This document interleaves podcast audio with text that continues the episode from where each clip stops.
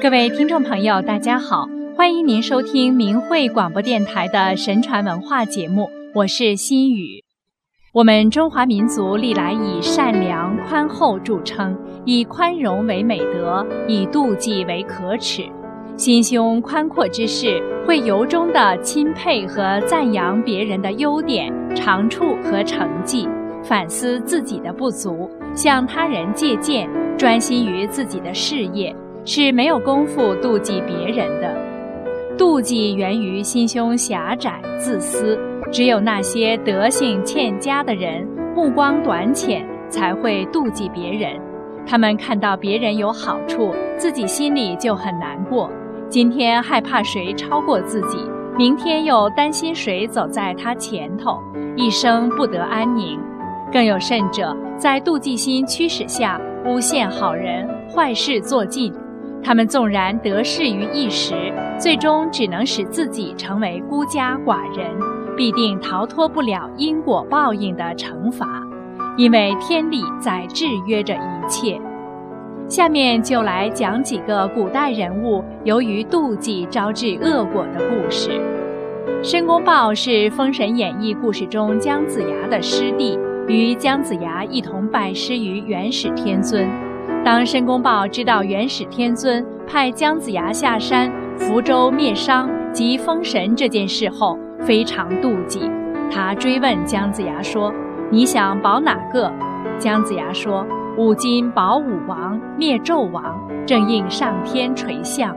武王德配尧舜，人和天心；纣王无道，况成汤气数黯然，此一传而尽。”申公豹说。我如今却要保成汤，扶纣王；你要福州，我和你掣肘。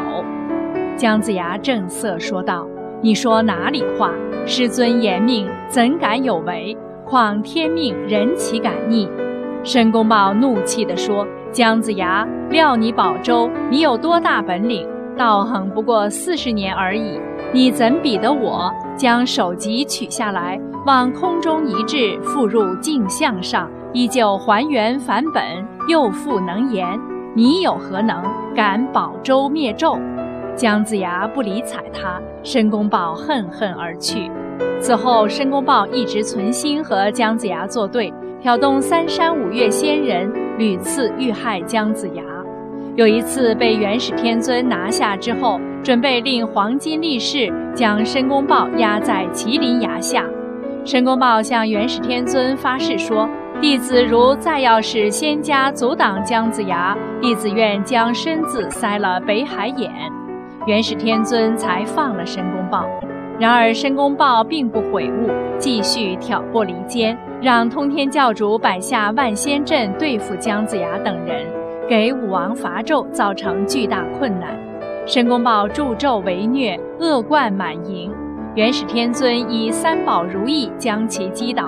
并把他的坐骑老虎打死，对申公豹说：“你曾发下誓盟，去塞北海眼，今日你也无辞。”命黄金力士以蒲团卷起申公豹，拿去塞了北海眼。申公豹可谓自作自受。诗曰：“堪笑阐教申公豹，要保成汤灭武王。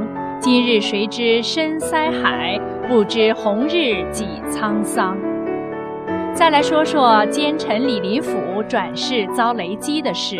唐代奸臣李林甫妒贤嫉能，凡是大臣中能力比他强和受到唐玄宗重视的官员，必欲百般去之。他表面上甜言蜜语相结交，背后却阴谋暗害，时人称他口蜜腹剑。同时为宰相的张九龄、裴耀卿。李世之等忠臣先后被他排挤罢相，为了专权固位，他竭力阻塞言路，诬陷好人，屡兴大狱，排除异己。一次，唐玄宗在勤政楼上隔着帘子眺望，兵部侍郎卢旋骑马经过楼下，唐玄宗看到卢旋风度很好，随口赞赏几句。第二天，李林甫得知这件事。就把卢旋降职为华州刺史。卢旋到任不久，又被诬说他身体有病，不称职，再次降职。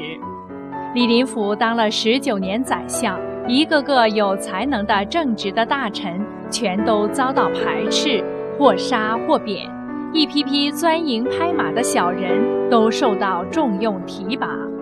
李林甫专权跋扈，祸国殃民。这个时期，开元之治的繁荣景象已荡然无存。接着出现的就是天宝之乱。李林甫死后，人们才松了一口气，都骂他死有余辜。这时，多人告发李林甫与藩将阿布斯谋反。唐玄宗终于认清其面目，称其嫉贤妒能，举无比者，遂追削李林甫官爵，寂没其家产，子婿刘沛。李林甫最后落得家破人亡、身败名裂的下场。据《太上感应篇·立正》记载，宋朝淳熙初年，汉州有个女子被雷击死，这女子身上写有红字，说：“李林甫为臣不忠，阴贼善良，三世为娼，七世为牛。这些报应受完之后，永远沦入水族之中。”《太上感应篇·立正》中还记载了这样一个故事：宋朝三山秀才苏大章以研究《易经》闻名乡里。戊午年参加乡试期间，梦见自己中了第十一名举人，就把这个梦告诉了自己一起研究《易经》的一个学友。这个学友也和他一同参加乡试，觉得自己比苏大章学问好多了。怎么自己没做到这种好梦，很是嫉妒。就向主考官报告说，苏大章自称有把握能录取为第十一名，肯定与某考官有勾结，私下有约，行贿受贿无疑。希望主考官追查此事。到判完卷的时候，主考官来到考房，拿起第十一名的考卷，一看上面果然做的是一篇。关于《易经》的文章，主考官大怒，对其他考官们讲：“如果真像那位学生说的那样，各位先生怎样解释你们的评选？”众考官面面相觑，只得从备选的考卷中另选一篇，换掉了第十一名的考卷。等到揭榜之日，把封住的名字拆开，主考官大吃一惊，原来。被换掉的恰好是苏大章的那位学友，换上的正好是苏大章。苏大章因祸得福，被取为第十一名。第二年又考为进士，而他的这位学友无颜见乡里亲朋，回家后郁郁而终。大家都说天地公道，报应不爽。妒忌是一种消极情绪，是对品行、才能、荣誉、境遇等优于自己者的心理不平衡。当一个人有妒忌、整人害人、言语伤人等种种思想行为出来的时候，已是心行不善，会令对方遭受痛苦，也会给自己造业。这个回转来的果报是很自然的。做人要懂得尊重和敬爱，看到别人有好事，要为别人高兴；看到别人胜过自己，要虚心学习。在别人需要帮助时，还应尽心尽力帮助他，促成他的好事。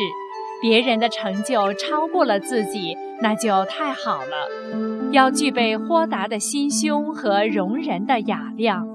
不能有丝毫嫉妒障碍，才能给人以温暖感化，真正做到善待他人。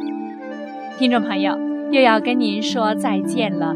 心语感谢您的收听，我们下次节目时间再见。